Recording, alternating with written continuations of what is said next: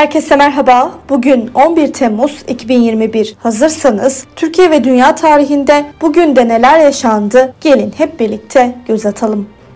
Dünya tarihinde bugün yaşananlar 1789 Fransız devrimci Lafayette insan ve yurttaş hakları bildirisini devrimci Milli Meclis'e sundu.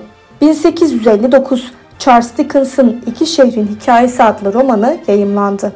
1962 Atlantik ötesine ilk kez uydu aracılığıyla televizyon yayını gerçekleştirildi.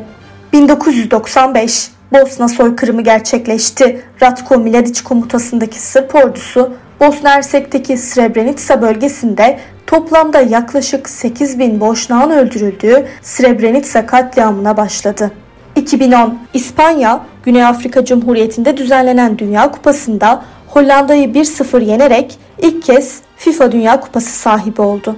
Türkiye tarihinde bugün yaşananlar 1980 Ordu'nun Fatsa ilçesine yüzlerce asker ve polis nokta operasyonu düzenledi. Sokağa çıkma yasağı ilan edildi ve bütün evler arandı. Sol görüşlü bağımsız belediye başkanı Fikri Sönmez de dahil olmak üzere 300 kişi gözaltına alındı. İçişleri Bakanı Başkan Sönmez'i görevden aldı.